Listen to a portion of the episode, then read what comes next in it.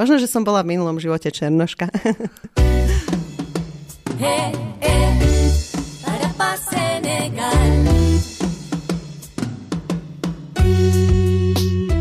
Vítajte pri ďalšom dieli Pelikánskeho podcastu. Našim dnešným hostom bude fotografka, publicistka, dokumentaristka a predovšetkým naša kolegyňa Diana Mráziková. Diana odišla na dvojtyžňovú dovolenku do Senegalu a nakoniec tam zostala 4 roky. V Dakare ju volali Madame Dakar. Mimochodom toto isté si potom zopakovala v Havane na Kube ale o tom sa porozprávame niekedy na budúce. Takže Diana, vítam ťa v našom pelikánskom podcaste. Nagadev, salam alekum. To bolo dobrý deň v jazyku Volov a tým sa moje machrovanie skončilo, lebo musím sa priznať, že počas tých 4 rokov v Senegále som sa nenaučila ich tradičný jazyk, ale skôr som sa snažila naučiť po francúzsky, čo je viac využiteľné v rámci sveta. A ešte si pamätám slovíčko Begnala, veľmi dôležité, keď tam pôjdete a chcete sa zamilovať, lebo to znamená, že milujem ťa. Respektíve, keď to budete niekde počúvať, aby ste vedeli, že čo vám to kričia. Dobre, a teraz otázka, ako často si hovorila Begnala? Ako často som hovorila? O, hovorila som, ale nehovorila som ho v um, jazyku Volov, ale hovorila som ho radšej po francúzsky. Ale bola som tam zamilovaná. A tým sa dostávame k tomu, že ako si sa vlastne dostala do Senegalu, tak skús nám povedať niečo viac o tom. Áno, do Senegalu som sa dostala veľkou obklukou cez Los Angeles. a vlastne ten príbeh sa začal, keď som mala nejakých 19 rokov a odišla som na Work and Travel USA do Los Angeles. A vlastne mojou prvou prácou bolo zapletanie copíkov a robenie piercingov na veľmi známej Venice Beach.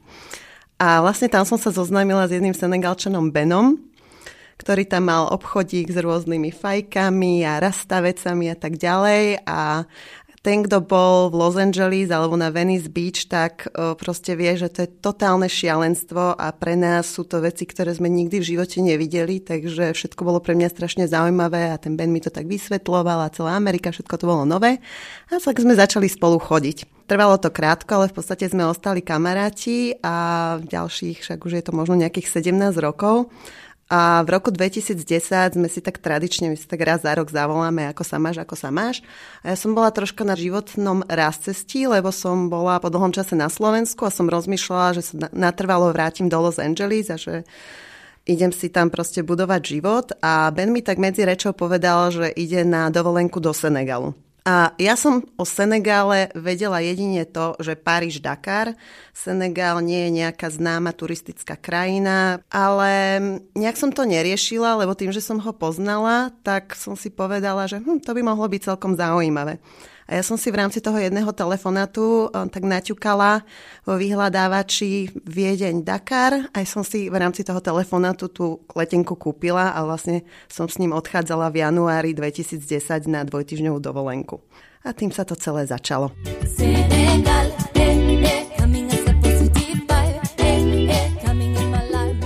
Paradoxne, išli sme tam na dva týždne, ja som tam ostala 4 roky a Ben, ktorý je naozaj Senegalčan, tak on sa vrátil po tých dvoch týždňoch do Los Angeles a vlastne ja som ostala žiť v jeho krajine.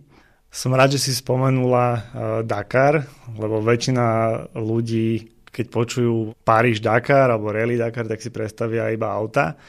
A Dakar nie je tak známa destinácia ešte stále u Slovákov aj keď už tam teda mnohí z nich boli. Afrika je destinácia, kde väčšina ľudí cestuje za safari. Áno, väčšina ľudí cestuje do Afriky za safari. V Senegale koluje taký čierny vtip, že žiadne safari ani zvieratá tam nie sú, pretože ich všetky zjedli. A vlastne je tu, dobre, keď niekto strašne chce, že potrebuje si odfajknúť safari, tak asi dve hodiny od Dakaru je taký taký menší, veľmi mini safari park, park Bandia, ale v podstate do Senegalu sa cestuje za kultúrou. Tam sú vône, farby. Ja som precestovala celú Afriku a naozaj, že badám tie rozdiely, že v niektorých krajinách máte pocit, ako je tá globalizácia, tak všetko sa začína na seba podobať. A čo ma neuveriteľne fascinuje na tomto Senegále, že tí Senegalčania sa veľmi držia tých svojich tradícií a zvykov, veľmi si držia ten štýl obliekania. Keď prídeš do Senegalu, od momentu, kedy vystúpiš z lietadla, vidíš ľudí nádherne oblečených v tých ich tradičných róbach, ktoré si tu dávajú šiť, všetko hýri farbami, ženy majú neskutočné krásne vlasy, akože to je veľmi štipná príhoda, lebo ja som im od začiatku obdivovala tie ich dlhé, krásne, čierne vlasy. Som si tak myslela, tak jak majú všetci tie krásne biele zuby, tak som si myslela, že tie vlasy, proste, že im to tam tak naturálne rastie. A ja som vlastne až po nejakých 4 alebo 5 mesiacoch, až keď som sa po tých dvoch týždňoch vrátila prvýkrát zo Senegalu, to, som stále som rozprávala o tých vlasoch a aké sú super tie vlasy a potom ma niekto totálne vyviedol z ominu, že vlastne to sú všetko parochne. Takže tie senegalské ženy, oni sú ako chameleon, lebo ja som bývala u jedného známeho a jeho dcéra, neskutočne krásna modelka Ava, ona ma každý deň prekvapila iným účesom. Tie raz mala krátke vlasy, raz mala také vlasy, ako to robia a vlastne to sú všetko parochne. Takže vlastne presný opak je, že Senegalčanky, oni nie, že majú super vlasy, bohužiaľ v tomto im akože príroda nenadelila, oni majú naozaj krepovité vlasy zo strašne zlej štruktúry, ale zase vyvažujú to tým, že doma má každá Senegalčanka 10 rôznych parochní a každý deň výjdu ako Madame Dakar na ulicu. Senegal, ja som čítal v jednom z tvojich článkov, že že sa cítiš niekedy dušou ako černoška. Vieš to viacej popísať? Áno, neviem, ja naozaj, keď som v tej Afrike, ja sa tam cítim doma. Že aj keď som tam prvýkrát pricestovala, na jednej strane to bol ako kultúrny šok a po všetkých stránkach, ale mne sú tí černoši, alebo možno, že aj hlavne Senegalčania, lebo to boli vlastne prví černoši, s ktorými som prišla do kontaktu, neuveriteľne blízky. Ako ono u nás panuje strašne veľa rôznych stereotypov, a takých, že aj kulturálnych, že čo si všetko myslíme o tých ľuďoch, ale napríklad Afričania mne sú kulturálne oveľa bližší aj štýlom rozmýšľania alebo hodnotami ako napríklad Aziati.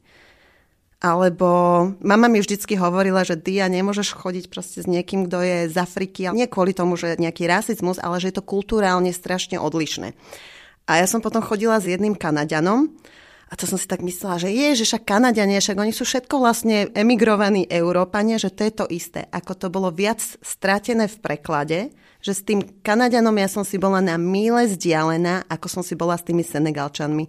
Takže to, že som v duši Černoška s tými ľuďmi neviem, pociťujem takú spätosť s nimi. Ja keď idem po ulici, samozrejme, ja som biela ako stena, ale tam stačí, že prehodíme pár slov a oni vidia, že ja som jedna z nich, lebo ja presne viem, akým spôsobom rozmýšľajú. Mám to tam prežité. Napríklad aj ľudia sa ma často pýtajú, lebo ja som vlastne veľa fotografovala Madagaskar, Kongo, Etiópia, Ghana, Kenia sa ma ľudia pýtajú, že aj na chudobu, že ako to vnímam, ale si uvedomí, že tie stupne chudoby sú rôzne a že niekedy nezáleží na tom, že či ten človek má strašne veľa, či máš veľký dom, či máš veľké auto, ale tí ľudia niektorí majú neskutočne veľké bohatstvo. Takže ľudia sa ma pýtali, že či mi to nebolo lúto tých ľudí. Nie. Ja som sa častokrát rozplakala v Bratislave na ulici, keď vidím žobrajúceho starého človeka ale naozaj musím povedať, že za tie 4 roky, čo som tam žila a v podstate pracujem v Afrike, chodím tam natáčať dokumenty alebo fotiť, tak ja som sa tam ani raz nerozplakala. A samozrejme sú tam ťažké tie veci, ale možno, že aj ten prístup ľudí je iný. Zároveň ani nie som vojnový fotograf, takže nejdem do takých častí, kde by to bolo extrémne a samozrejme bola som vo veľmi chudobných oblastiach, ale tí ľudia boli pozitívni, oni sa s vami rozdelia o to, čo majú, takže to vnímanie je také iné. Lebo ste vnútri u nich v dome a není to, že sa pozeráte zvonku a vlastne keď niekto niečo nemá, tak ani nevie, že mu to má chýbať. Aké to pre teba bolo, keď si uh, prišla zrazu z tej ďalekej Kalifornie späť na Slovensko, potom si si kúpila letenku do Senegalu, tak aké to bolo pre teba keď si vystúpila na tom letisku v Dakare, eh, že toto ma veľmi zaujíma, že, že, že ako na teba, aký prvý dojem na teba urobila tá krajina a potom ma zaujíma ešte jedna vec, že, že kedy, sa, kedy nastal ten bod zlomu, že si si povedala, že, že v, tak v tejto krajine chcem zostať žiť. Ja musím povedať, že v momente, kedy ja som vystúpila z toho lietadla, a to vlastne už keď cestujete, lebo väčšinou sa do Dakaru cestuje s prestupom cez Lisabon. TAP Portugal, myslím. TAP Portugal, áno. A to je veľmi zaujímavé, že vlastne vy už keď čakáte, už keď prídete v, Lis- v Lisabone na ten let, zrazu sú tam farby, už tí ľudia v tej rade, tam sú sami Senegalčania. Vy si myslíte, že tí ľudia sa hádajú. Jazyk Volov, on je taký temperamentný a proste nerozumiete. Už v tej rade na tom letisku, už tam je určitá energia, ktorá vás úplne vcucne. A teraz vlastne priletí lietadlo a vy vystupujete po tých schodíkoch dole a to udre do vás vzduch africký, suchý, vlhký, neviem, to záleží od ročného obdobia, ale všetko je iné. Ja som normálne od momentu, kedy som vystupovala z toho lietadla, ja som mala pocit, že som Alenka v krajine zázrakov. A teraz senegalské letisko Dakar, to je šialenstvo. Tam zrazu vidíte tisíc milión čiernych ľudí. Senegalčania sú tá najčiernejšia čierna. Oni majú nádhernú ebenovú pokožku, tak hladkú, jemnú, ale mám veľmi veľa kamarátov a si robíme strandu, lebo s nimi je sa veľmi ťažké odfotiť. Takže vy teraz vystúpite vy sa dostanete cez kontrolu a teraz na parkovisko a tam je neuveriteľný hluk, kde všetci na vás kričia, všetci vám ťahajú tašku, že vám chcú pomôcť. Takže vy ste v úplne takom víre, ako že keď prídete prvýkrát do Afriky, to je, že sa vám z toho zatočí hlava. Takže ja som to mala úžasné, že mňa tam vlastne čakal ten môj bývalý priateľ a rovno si ma odviedol do svojej rodiny kde ja som mala možnosť nasávať celú tú atmosféru. To je úplne iné, ako keď niekto príde a teraz vás zoberie nejaké auto do hotela. To sa nedá porovnávať. Ja som bola priamo v rodine a ja som si to zamilovala, zamilovala, zamilovala. Senegal,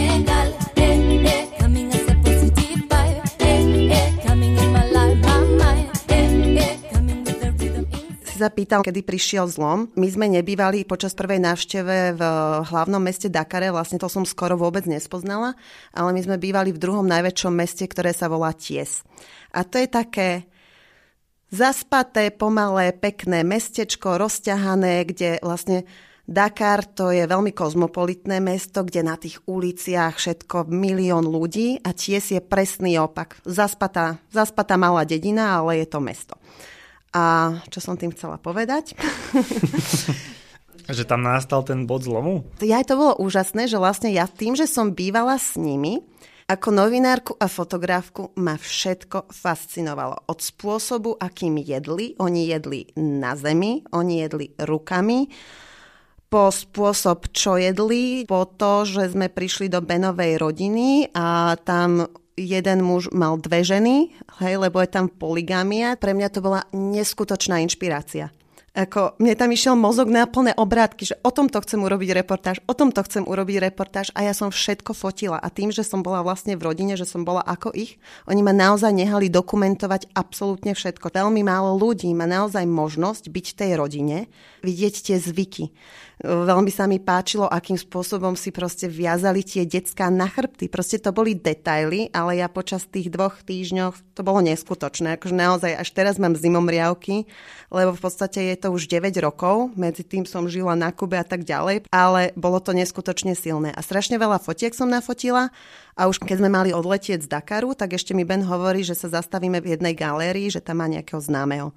Tak sme sa tam zastavili a ten galerista nejak sme sa rozprávali a ja som ukazovala moje fotky, ktoré som nafotila a mu sa veľmi páčili a hovoril, že sa tam organizuje veľké bienále umenia. To sa volá, že Bienále Dakar a to sa organizuje každé dva roky a ma pozval tam vystavovať, že by mi chcel urobiť výstavu. Ja si tak hovorím, že viete čo, že ďakujem, ako veľmi si to vážim, ale v máji ja som počula, že tam má byť strašne teplo a ja neznášam teplo. Nie, ďakujem. No lenže potom som si sadla do lietadla a mne sa to celé tak rozležalo v hlave a keď som prišla domov, tak som začala všetky tie tisícky fotiek spracovávať.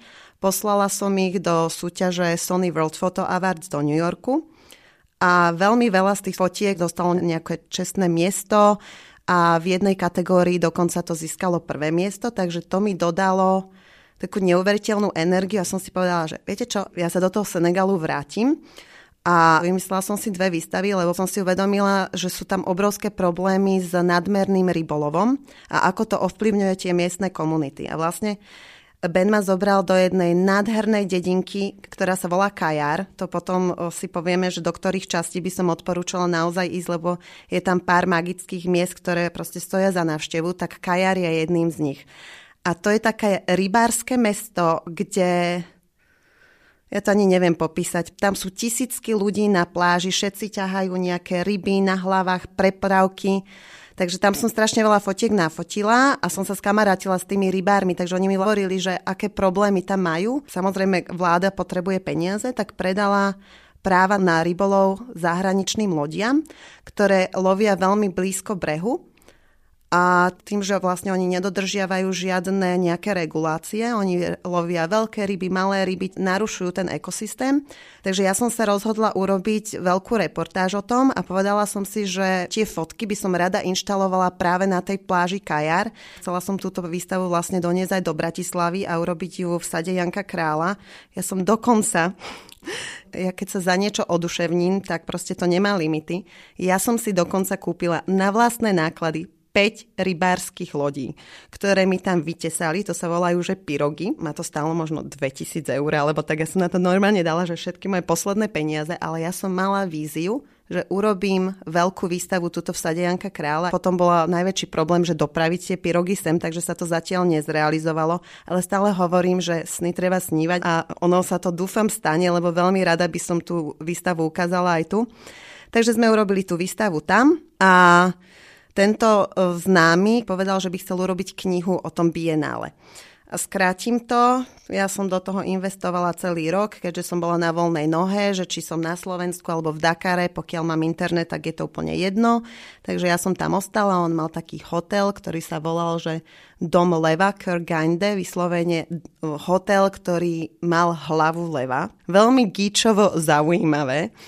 A Skončilo to tým, že vlastne mi ten projekt ukradol. Bola som bez peňazí úplne, ani som, ani som nevedela, že čo robiť, ale našťastie v tom momente, ono, jak sa hovorí, že v tom živote, že niečo zlé sa stane a potom sa ti nejaké dvere otvoria.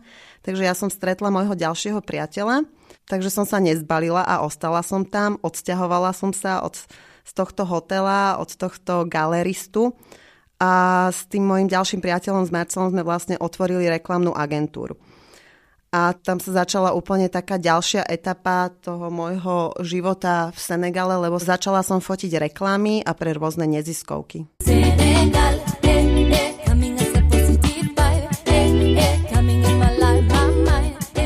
Teraz teda prejdem trošku na inú notu, že keď sa vyberie človek, ktorý tam nebude žiť, ale chce tam dovolenkovať. Čo by si mu odporúčila? Žila si tam teda 4 roky. Čo si si za tie 4 roky všimla, že že na teba zanechalo najväčší dojem z tých miest, ktoré si navštívila v rámci tej krajiny? Takže určite je to Dakar, hlavné mesto, ktoré je veľmi kozmopolitné a je tam nádherná tá stará časť, ktorá sa volá Plato. Vlastne e, Senegal je bývalá francúzska kolónia, takže stretnete tu veľmi veľa dovolenkárov, francúzov a belgičanov, ktorí radi sem cestujú, lebo sa cítia, že sú jak doma a je tu naozaj veľmi silný ten vplyv.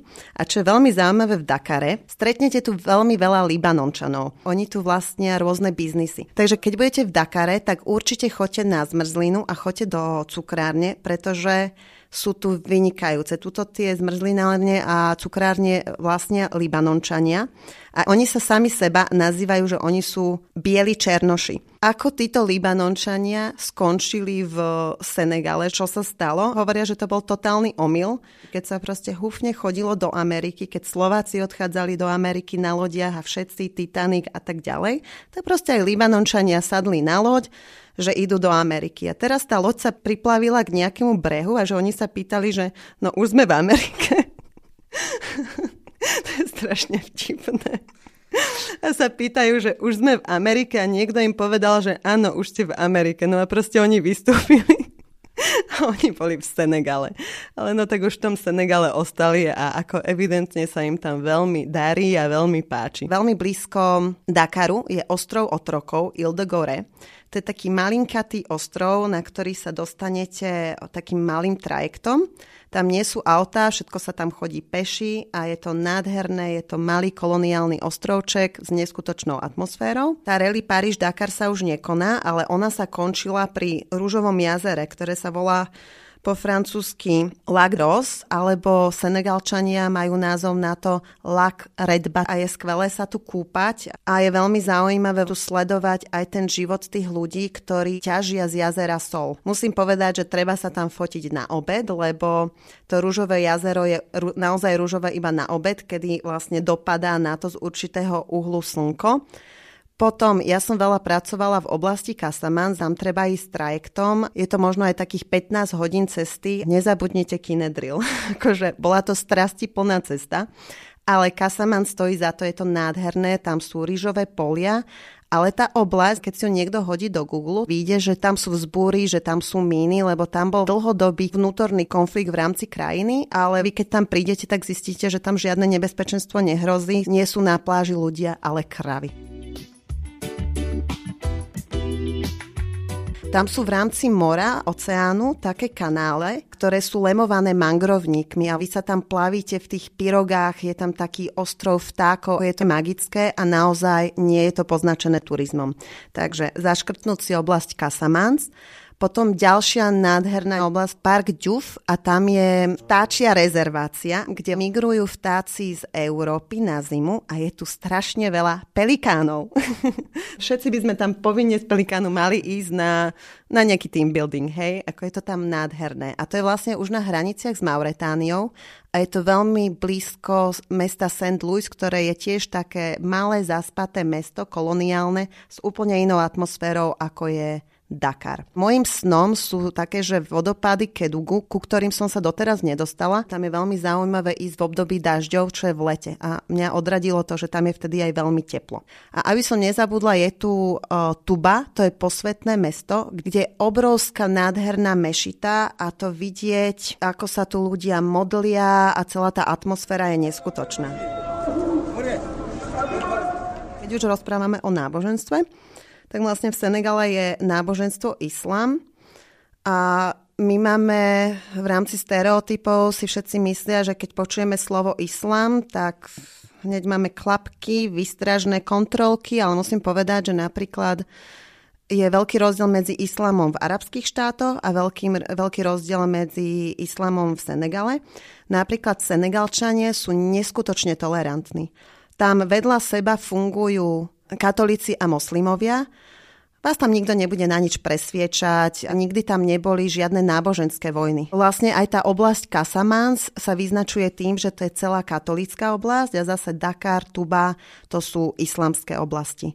Samozrejme, keď pôjdete do Tuby, to je jediné miesto v Senegale, kde treba sa nejak zakryť pokrývku hlavy, treba mať ženy nejaké dlhé, nejakú dlhú sukňu a tak ale ináč v rámci Senegalu, aj napriek tomu, že je to moslimská krajina, môžete chodiť s výstrihom, dokonca uvidíte aj nádherné Senegalčanky, ktoré sú najviac sexy a chodia s veľkými výstrihmi. Inak v rámci krajiny vôbec netreba dbať na to, že ako treba byť oblečený, ale v týchto posvetných oblastiach ako Tuba áno.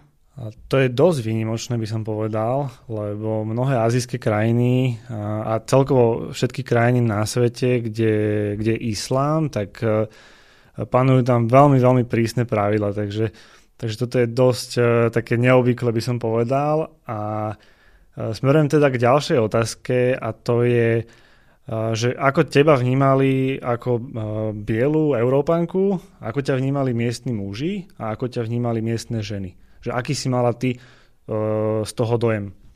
Vnímali ma, myslím, veľmi dobre, čo sa mi napríklad veľmi páčilo v Senegale, tak muž, keď vás vidí, tak oni, oni vám povedia, zakričia na vás, že ste krásna, ako oni sú gentlemani. Že v nejakej inej krajine muži dokážu niekedy kričať na vás dosť opozlo, že to nebere žena ako kompliment, ale že ju to skôr na série urazí. Ale v tom Senegale, tam je to veľmi vtipné, lebo tam naozaj ide vedľa vás nejaký smetiar a on vás pozve na rande, ak oni neriešia nejaké rozdiely alebo tak, oni majú super ego a kľudne vám povie, že ste krásna. A vidno aj v celom Senegale, že tí muži si tie ženy vážia.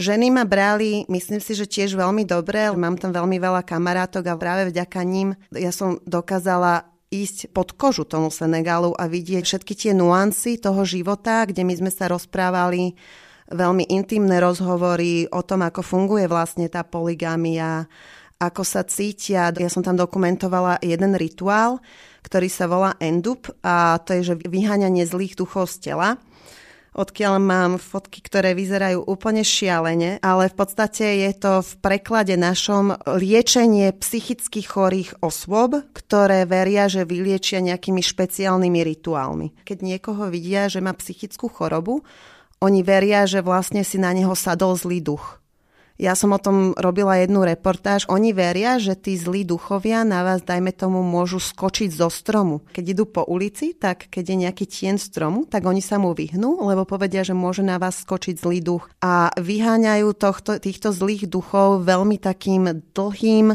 rituálom, ktorý stojí, ktorý je tak drahý ako svadba. Akože niekedy tieto rituály, na to si normálne, že celá rodina, keď má psychicky chorú osobu, na to šetrí. A to stojí aj 5000 eur. Ako to sú, to je strašný nepomer, hej, lebo vidíme, že tí ľudia sú chudobní a teraz, že odkiaľ tých 5000 eur zoberú.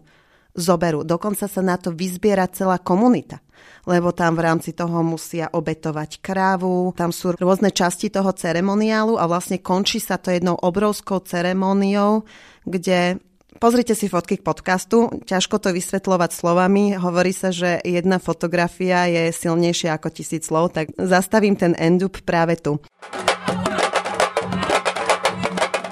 často tak aj porovnávam také nejaké naše zvyky, aj rituály krásy. Beloši sa opalujú, pretože chceme byť krásne hnedí a vlastne černoši, ale nielen černoši, ale aj v Ázii sa vlastne vybielujú. A v Senegale a nielen v Senegale, ale v rôznych štátoch je veľmi rozmohnutá depigmentácia. A ja som mala takú najlepšiu kamarátku Binetu, s ktorou vlastne som aj chodila na trhy a tam som videla vlastne vďaka, to, to sú veci, ktoré si človek ani nevšimne, ale vďaka tomu, že som bola s tou Binetou, ona mi vysvetlila, že tie krémy, tam sú na trhoch veľmi veľa krémov, tak na, keď sa začítate do toho zloženia, tak to sú bieliace krémy, ktoré sú veľmi nebezpečné, ktoré vlastne obsahujú nejakú chemikáliu, ktorá mnohým ženám vyslovene, že zničí tvár, spáli a tak ďalej. Čo sa mi veľmi páči, že sa začína vlastne vyzdvihovať taká tá naturálna ženská krása nielen v Európe, že každý má byť proste 90, 60, 90, ale môžu byť aj nejaké krivky. Tak vlastne aj v Senegale sa a celkové v Afrike začali byť veľké kampanie proti tejto depigmentácii oni totiž to veria, že čím je človek belší, tým má, je z vyššej vrstvy, alebo že si nájde ľahšie partnera, alebo že sa umiestni lepšie v rámci nejakého pracovného pohovoru. Považujú tú belotu ako nejaký artikel, ktorý im zvyšuje hodnotu, kdežto absolútne to nie je pravda. A napríklad aj v rámci tých mojich kamarátok som videla, že aj medzi nimi sú obrovské rozdiely, že ako to vnímajú. Napríklad Bineta, ktorú som veľmi veľa fotila, ktorá bola moja hlavná modelka, tak tá bola uvedomelá a tá vôbec nepoužívala tie bieliacie krémy, ale mala kamarátky, ktoré boli, že keď ste ich dali vedľa seba, tak normálne o niekoľko odtieňov blečie a tie sa pravidelne vybielovali. Ale som rada, že vidím, že napríklad v niektorých krajinách som čítala, že v Gane aj na pobreží Slonoviny boli normálne zakázané tieto krémy ale na druhej strane je veľmi ťažké proti tomu aj bojovať, lebo je to obrovský biznis. Takže potrvá možno niekoľko rokov, kým sa vlastne zmení celkové to ponímanie toho a kedy si tie ženy sami uvedomia, že netreba sa nejakým spôsobom vybielovať, že im to nezabezpečí ani lepší vzťah, lepšieho partnera, ani lepšiu prácu. E, veľmi sa mi takisto páčilo, alebo ma fascinovalo, že v každej krajine ja rada pozerám také kultúrne zvyky a tanec je vždycky taký špecifický pre danú krajinu. A napríklad v Senegale je tanec sabar, a napríklad na Kube pozeráte, že tam je salsa, alebo Orient sa vyznačuje brušným tancom, ktorý je ladný, sexy. A teraz sa pozrete na ten sabar a vy máte pocit, že to sú nejaké akrobatické kúsky, kedy tie ženy skáču, vyhadzujú nohami, artikulujú pritom tak, že vyplazujú jazyk, máte pocit, že dostali porážku, ale tanec sabar to je jak malé divadelné predstavenie, ktoré sa skladá z rôznych častí a sú rôzne, sú rôzne druhy toho sabáru. Hrajú pritom dramy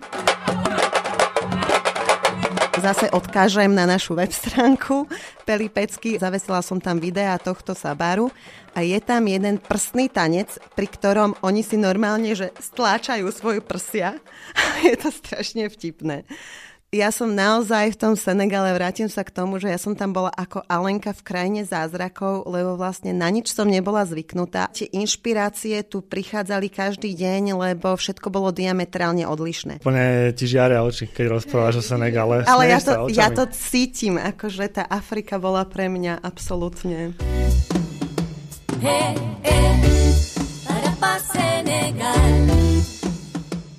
Ty si spomínala teda uh, tradičné tance, uh, ktoré sú aj teda pre Senegal. A mňa by ešte zaujímalo, že, že aké je tradičné jedlo v Senegale? Tradičné jedlo je vynikajúce. Majú uh, národné jedlo sa volá tiebudžun. Neviem, či to dobre vyslovujem. Senegalčania jedia veľmi veľa ríže a to je také jedlo, že sa celkovo spolu vári rýža, strašne veľa zeleniny a na tom bude ryba alebo kúra. Potom majú jedno jedlo, ktoré sa volá mafe a to je s arašidovým, e, s arašidovým maslom. Tá kuchyňa senegalská určite odporúčam. Už len kvôli tej kuchyne by som tam cestovala. A jedla som tam najlepší kuskus na svete. Boli nejaké veci, ktoré ťa vyslovene frustrovali? Tých vecí bolo strašne veľa. Život v krajinách tretieho sveta je veľmi intenzívny.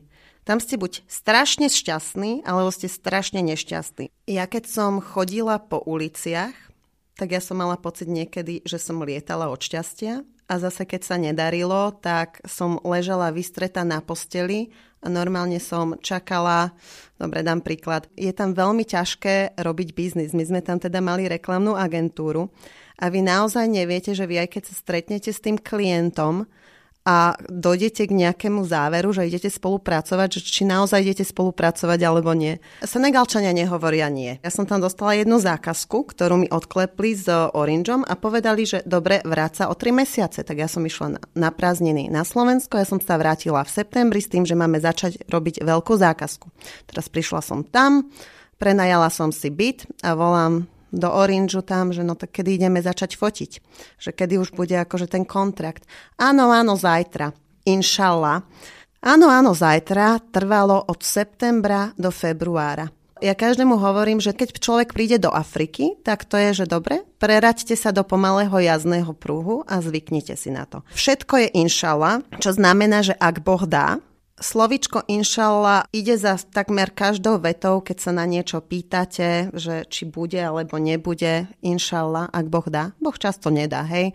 Takže vy čakáte klienta, ktorý povie, že príde v stredu o štvrtej, vy ho tam čakáte do deviatej, potom na druhý deň ho čakáte o tom istom čase a ten klient niekedy príde o tri dni s tým, že vy ste sa mali naozaj stretnúť v stredu, ale on ani nepovie, že príde neskôr. A ja som sa potom presťahovala na 4 roky na Kubu a ľudia sa ma pýtali, že ako to ty tu zvládaš a ja hovorím, Senegal bola pre mňa skvelá príprava na život na Kube, lebo Senegale máš inšala, ak Boh dá, a na Kube máš maňána zajtra a tam je zase socializmus. A v Senegale sú spomalení, lebo je to bývalá francúzska kolónia. Každý vie, že Francúzi si radi vychutnávajú život, nikam sa neponáhľajú, ak sa dá štrajkovať, tak štrajkujú.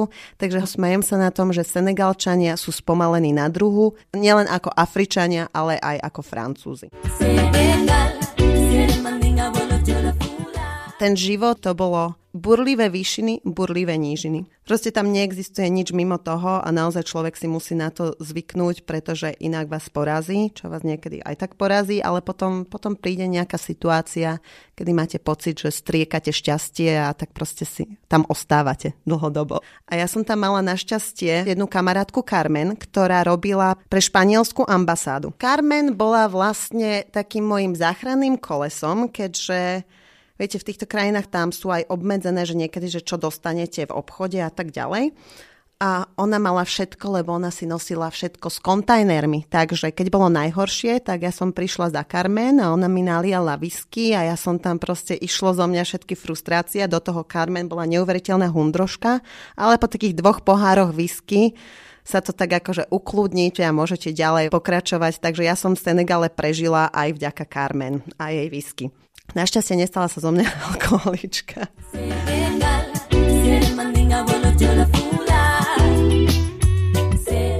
Hoci kto takto chce žiť v krajine tretieho sveta, je veľmi dobré, ak máte nejakého známeho z ambasády, lebo tí ambasádori nežijú reálny život ako všetci tí ostatní ľudia, oni sú taký medzičlánok.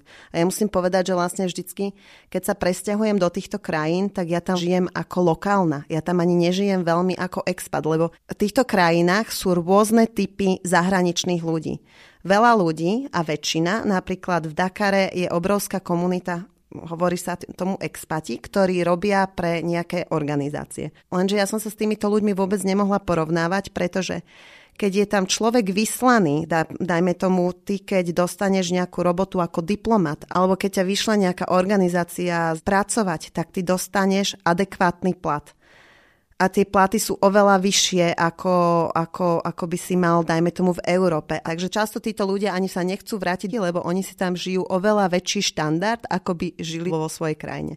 Lenže ja vlastne do týchto krajín prídem ako normálny turista, zamiešam sa tam s lokálnymi a tam začnem žiť ako lokálny. Takže ja si to všade musím nejak vybudovať tú svoju pozíciu, že ty ani nezačínaš od nuly, ale začínaš z mínus nuly, lebo vlastne ty sa musíš najprv naučiť jazyk, hej Hovorím, to som už asi niekde hovorila, ale najlepšie sa učí jazyk cez lokálnych priateľov a priateľky, lebo často sa ma pýtajú, že ako sa najrychlejšie naučím jazyk. Nájdi si priateľ alebo priateľku a vlastne som sa tam musela nejakým spôsobom etablovať. Takže tie životy tých expatov sú tam naozaj diametrálne odlišné. A ja som sa tam ani veľmi nestretávala so zahraničnými, že som naozaj bola vždycky s tou lokálnou komunitou a vďaka tomu mám potom kopec námetov na reportáže, lebo presne viem o tom reálnom živote. Napríklad v Dakare je taká časť Almadis, kde bývajú všetci títo zahraniční a to je taká bublina. Tí ľudia všade hovoria, že no, ja žijem v Dakare, ja žijem v Afrike, ale nie, ty žiješ v americkej bubline v Dakare. Proste oni nežijú ten lokálny život. Čím skôr sa človek zamiluje v Senegale, tým lepšie pre neho, lebo sa naučí jazyk a dostane sa skôr medzi lokálov. Boli nejaké problémy s elektrinou a podobné záležitosti? Elektrina to bola špeciálna kapitola, ja som tam začala žiť v roku 2010, kedy bola veľmi zlá situácia, že vypínali elektrínu niekedy aj na 8 hodín denne. A to vlastne ochromuje aj vašu prácu, tak si predstavte, teraz sú všetci digitálni nomádi, hej, akože no nebudete digitálny nomád ani na Kube, ani v Senegale. Ja so svojím mobilným povolaním, ja neviem prečo si vždycky vyberám krajiny, kde vlastne vôbec nefunguje digitálne nomádstvo a vlastne je to strašne frustrujúce. Hej, v týchto krajinách by bolo super pracovať ako turistický sprievod sprievodca alebo tak, ale ja vždycky potrebujem internet. Takže ráno sme sa vždycky sme si robili srandu, že kto vyjde z postele a že ide, sme sa tak pozerali na ten vypínač, že nech je elektrina, nech je elektrina. A proste niekedy tá elektrina nešla. Takže vy celý deň strávite v posteli často, hej? Čo je tiež celkom príjemné. Takže život v pomalom jazdnom pruhu. Najlepší versus najhorší zážitok v Senegale. Najhorší bol, že musím povedať, že Senegal je veľmi bezpečná krajina na cestovanie. Je to jedna z najbezpečnejších krajín v Afrike. Všetkým ju vrelo doporučujem. Ale samozrejme, že všade sa niečo môže stať. Ja som bola v Senegale v období, kedy boli voľby na nového prezidenta. Tam bol jeden prezident, ktorý bol tuším nejakých 30 alebo 40 rokov. Každý mi hovoril vtedy nevychádzaj von z domu, tuto môže byť nejaký prevrat alebo niečo také. Na rozdiel od iných afrických krajín voľby prebehli veľmi pokojne, veľmi kultivovane, že tam sa skoro nič nestalo. No a vlastne keď sa pripravovali voľby, tým, že my sme tam mali reklamnú agentúru, tak my sme pripravovali kampaň jednému kandidátovi na prezidenta a my sme vlastne mali s ním stretnutie a sme si povedali, že z toho stretnutia, že nejdeme domov taxíkom, ale ideme domov peši. V Dakare je taká nádherná časť pri oceáne, ktorá sa volá Cornish. To je tak, jak je napríklad na klube Malekon. To sú také tie promenády dlhé pri niekoľko kilometrové pri oceáne, tak vlastne sme išli pri tom a zrazu, ja neviem, v nejakom momente Marcel bol 2 metre predo mnou a zrazu cítim, že ma niekto schmatol pod krk a zrazu som cítila proste čepel nože, že, že dýku, hej. A ma držal chalan, dýka pod krkom a ťahal mi kabelku. A to bolo strašne vtipné, lebo on jak zobral tú kabelku, on jak za ňu zatiahol, tak všetko do poslednej mince, telefón, peňaženka vypadlo na zem podo mňa a on utekal s tou prázdnou kabelkou preč. No, Lenže, ako niekto by si povedal, super, že má prázdnu kabelku. Lenže táto kabelka pre mňa veľmi veľa znamenala, pretože som si ju kúpila z môjho takého prvého platu, kedy som bola akože šéf-redaktorka, išla som do Londýna a kúpila som si kabelku za 1500 dolárov, že ako niečo to znamenalo v mojom živote, že dievča si vie zarobiť na seba. A tak Marcel ho začal naháňať, potom sa k tomu pripojila policia a oni ho nakoniec aj chytili, ja som kabelku dostala späť o tom potom, že on ju medzi tým, on sa skryl na nejakých 15 minút a on ju dal do takého nejakého sudu s nejakým rybým tukom, takže on ju úplne zničil, proste ja ten rybý tuk neviem dostať doteraz z toho von, takže mám síce doma kabelku, ale odtedy som ju nemala na sebe. Ale chcem povedať, že tam veľmi dobre fungovala aj tá polícia, oni ho skoro zabili. Ako fakt, on keby troška potiahol s tým, tak ma podreže. Takže mala som také šťastie nešťastie a ja som si tak myslela, viete, že keď sa vám niečo takéto stane, že kto je ten človek. Si myslíte, lebo na okraji tých štvrtí sú rôzne slamy, kde naozaj žijú takí, že najchudobnejší ľudia. A ja som si myslela, že no tak niekto strašne chudobný. A sme zistili, že mal byť nejaký religiózny sviatok. Chalan chcel kúpiť pre rodinu kravu, nemal peniaze, tak ma skoro podrezal. Toto bol asi taký môj najhorší zážitok, ktorý sa ale skončil dobre a policia a môj priateľ z toho vyšli ako totálni hrdinovia, lebo zachránili princeznu a zachránili jej kabelku a všetko sa dobre skončilo. Ešte možno, že, že ten zlý, zlý zážitok bolo naozaj, keď mi ten môj známy galerista, keď mi ukradol celý ten projekt a tam na tom nebolo ani moje meno. Ja som sa tam psychicky zrútila lebo pre človeka, ktorý je kreatívny a niečo takéto sa mu stane, to bolo vlastne ukradnutý rok života. Dokonca ja som zažiadala o grant na ten projekt a vlastne ja som to dala na jeho adresu a ja som sa že o niekoľko rokov vlastne na to dozvedela, že my sme ten grant 5000 dolárov dostali. Pre mňa ten projekt ani nebol o peniazoch, keby mi povedal, že nemáme, není, tak proste aj tak by som to urobila a naozaj som ich mala veľmi rada, takže to bolo taký také, že zásah do srdca, že vlastne niekto veľmi blízky, komu dôveruješ, ťa zradí. A tie dobré som tam zažívala zrejme každý deň. V Afrike si človek uvedomí takú tú každodennosť toho bytia, že žijete tam s málom, ale vy si začnete vychutnávať tie detaily. Ja som tam chodila 4 roky pomaly v jedných šlapkách. Ja som mala pár typov oblečenia, ktoré som dokola nosila, však samozrejme není zima, aj keď tam, keď sa troška ochladí, tak Senegalčania sú tam v hrubých paperových bundách a v noci strážnici, lebo sú tam strážnici pri domoch, som videla, že si proste rozkladali ohne a naozaj sa tam v tých svojich paperovkách drkotali, lebo nie sú na to zvyknutí. Ale taká tá každodenná magickosť bytia, kde sa človek teší z takých maličkostí, z detailov, ako pekný západ slnka, vynikajúce jedlo. To sa ani nedá popísať, že zrejme tí, čo v tej Afrike boli, tak tam sa vám niečo dostane pod kožu a je to magické. Je evidentné, že tá krajina na teba urobila obrovský dojem, lebo keď o tom rozprávaš, tak absolútne žiariš, takže myslím, že to ľudia aj počujú, keď ťa, keď ťa počúvajú. Mňa zaujala ešte jedna vec. Ty si spomínala, že v Senegale sa teda konzumuje jedlo tak, že ješ rukami. A že ako si si na toto zvykla, lebo viem, že si lávačka a Senegalčania považujú ľavoruku za tú zlú ruku, hej, alebo teda ruku, ktorou sa vykonávajú tie, tie potreby všelijaké ľudské. Toto som ja napríklad vôbec netušila. S Benom v tej nejakej normálnej komunikácii som, akože takéto témy sa nepreberajú. Nikoho z Indie som nepoznala, takže ja, keď som tam išla prvýkrát, tak ja som tam normálne jedla tou ľavou rukou a nikto mi nič nepovedal. Toto je, že tí Senegalčania sú tak kultivovaní a tak si aj vážia tých cudzincov, aj majú rešpekt, že oni podľa mňa tak akože dvíhali obočie, že ona nám tu je tou špinavou rukou, ale nikto mi nič nepovedal.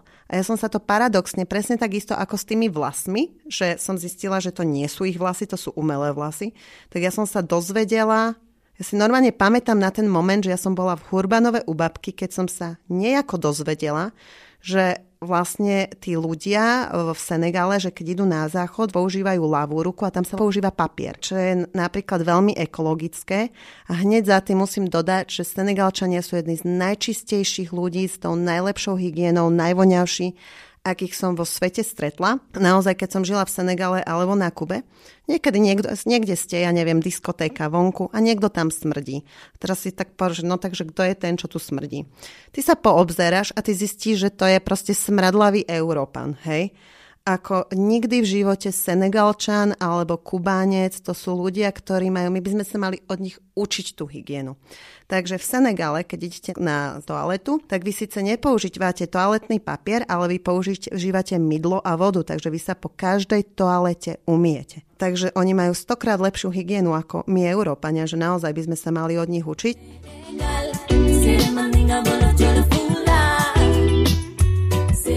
Je Senegal celoročná destinácia?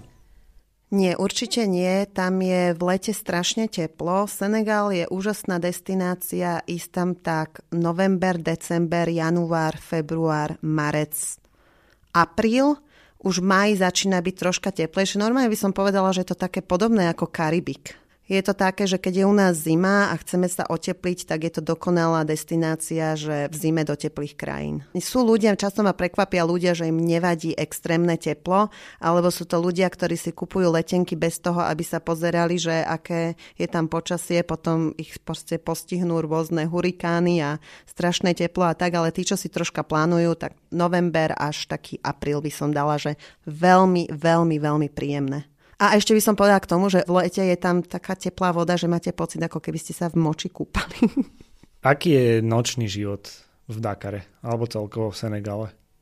Nočný život je tam úžasný, Senegalčania sa veľmi radi bavia. V Dakare je tá časť Almadis, kde sú rôzne bary a je tam veľmi silný vplyv francúzov a francúzskej kultúry. Chodia tam rôzni DJ aj francúzsky a napríklad, keď som žila v Dakare, tak ja som neustále bola v, v francúzskom inštitúte, to je v centre mesta a oni organizujú veľa rôznych podujatí. Známy spevák je tam, sa stal ministrom kultúry, Jusundur. Stále tam bolo čo robiť, stále tam bola nejaká akcia, stále tam bola nejaká party, takže bolo to super, že napriek tomu, že Senegalčania vlastne je to moslimský štát, že vlastne niektorí nepijú, niektorí áno, niektorí nie, ale je super, že vy si môžete robiť, čo chcete, že oni vás tolerujú, oni vás nepresviečajú. Takže to sa mi veľmi naozaj na nich páči, že sú absolútne tolerantní. Že ži a nechaj žiť. Kedy pre teba prišiel ten čas, že si si povedala, že, že odchádzam odtiaľto? Ono v týchto krajinách a tým, že vlastne ja som žila v Senegale od 2010 až po 2014 a potom som bola od 2015 až po 2019 na Kube, v podstate viem to porovnať, že sú to krajiny, kde keď prídete, tak všetko je nové. A ono sú tam aj životné frustrácie a je vám strašne dobré a je všetko tak nasávam, nasávam, nasávam, ale niekedy po tých štyroch rokoch, lebo sa mi to stalo aj v Afrike, niekedy proste už príde taký ten zlom, že už to, už to celé poznáte, že všetko vám už prípada normálne, že tam mne už na začiatku a ako fotografka hlavne z toho som čerpala, že ja som na začiatku chodila v kuse s fotoaparátom, lebo všetko bolo zvláštne. Tam ide človek, ktorý má na hlave náklad vysoký 3 metre, hej? Alebo, ja neviem, má na hlave 10 paplónov, alebo tam má nejaké prepravky. Lenže už keď som tam žila tie 4 roky, ja už, už, už to, ja, ja som bola Madame Dakar, proste ja už som chodila po tej ulici, ako chodím v Bratislave. Akože paradoxne teraz som sa vrátila skoro po 16 rokoch na Slovensko a najväčšia exotika mi prípada Bratislava. Vieš, že, že tým, že som tuto dlho nebola, tak ja keď som sa po dlhom čase vrátila, tak a som sa zamestnala, tak nebolo zvláštne, že tuto si ľudia googlujú, že kam idú na obedové menu. Proste to bolo, ja som žila v krajinách tretieho sveta, kde bol úplne iný život, že vlastne všetko, čo bolo tu, mi pripadalo viac exotické ako to, čo bolo tam. Takže ja som si na to zvykla a potom niekedy aj boli nejaké problémy vo vzťahu a tak, lebo však aj biznis sme tam mali a ten biznis bol dosť náročný. Takže niekedy už tá frustrácia bola tak obrovská, že ja som došla v tom Senegale do momentu, kedy mi začalo liesť všetko strašne na nervy. Kedy by som niekedy, že ten človek, keď mi povedal, že som krásna, tak ja by som, ja som bola už tak nahnevaná, že ja by som do neho najradšej kopla. A to je proste taký, že stýčený prst, kedy ty si povieš, treba odísť z tejto krajiny. Hey. A vlastne vtedy som odišla, aj sme sa s tým priateľom rozišli, ale ja sa vlastne do Afriky vraciam každý rok v rámci rôznych fotení a dokumentov, ktoré natáčam, ale ja som v Senegale nebola od roku 2014. A vyslovene teraz, jak o tom rozprávam, tak už som si tak dlhšie hovorila, že už teraz som pripravená na to sa tam vrátiť a podľa mňa ja úplne, že sa rozplačem, keď vystúpim na letisku, že to budú strašné emócie, lebo to bude naozaj ako návrat domov. Práve preto hovorím, že som srdcom Černoška, lebo kedy som žila v tej Afrike, kdekoľvek ja vidím Afričana, tak tam je nejaká väzba. Možno, že som bola v minulom živote Černoška. A musím teda povedať, že, že mňa osobne si veľmi presvedčila o tom, že keď sa na budúce objavia nejaké letenky do Dakaru, tak budem veľmi silno uvažovať nad tým, že si ich kúpim. A pretože som si myslel, že, že o tej krajine viem veľa, ale teraz si mi absolútne akože zmenila pohľad v pozitívnom slova zmysle, čo je veľmi fajn a myslím si, že aj naši posluchači to veľmi ocenia. Takže ja by som ti touto cestou chcel veľmi pekne poďakovať, že si nám tú krajinu takto úžasne predstavila. Ja ďakujem veľmi pekne, ja som si vďaka tomuto rozhovoru vyslovene tak zalovila myšlienkach a vrátila som sa tam do toho Senegálu a nie len ty, keď sa objavia nejaké super letenky, tak ale aj ja budem zrejme bukovať, hlavne aby bol na to čas, ale bolo to veľmi príjemné sa vrátiť na túto tému a úplne sa mi všetko tak živo vybavilo, že asi keď prídem domov, tak idem zavolať všetkým svojim kamarátom, s ktorými som sa už dlho v Senegále nerozprávala a pustíš si nejakú senegalskú hudbu a dáš Určite si áno a pozriem si fotky a hlavne zavesíme všetky tie fotky aj na pelipecky, aby ste si videli teda naozaj vybaviť všetky tie farby a o čom som to vlastne rozprávala. Ak som vás nepresvíčila týmto rozhovorom, tak možno, že tie fotky vás nakopnú. Super, ja ti veľmi pekne ďakujem a prajem všetkým do počutia. Ďakujem, do počutia. A vy, milí poslucháči, ste počúvali náš ďalší pelikánsky podcast. Naše podcasty nájdete na stránke pelipecky.sk a môžete ich nájsť aj v podcastových aplikáciách vo svojich smartfónoch.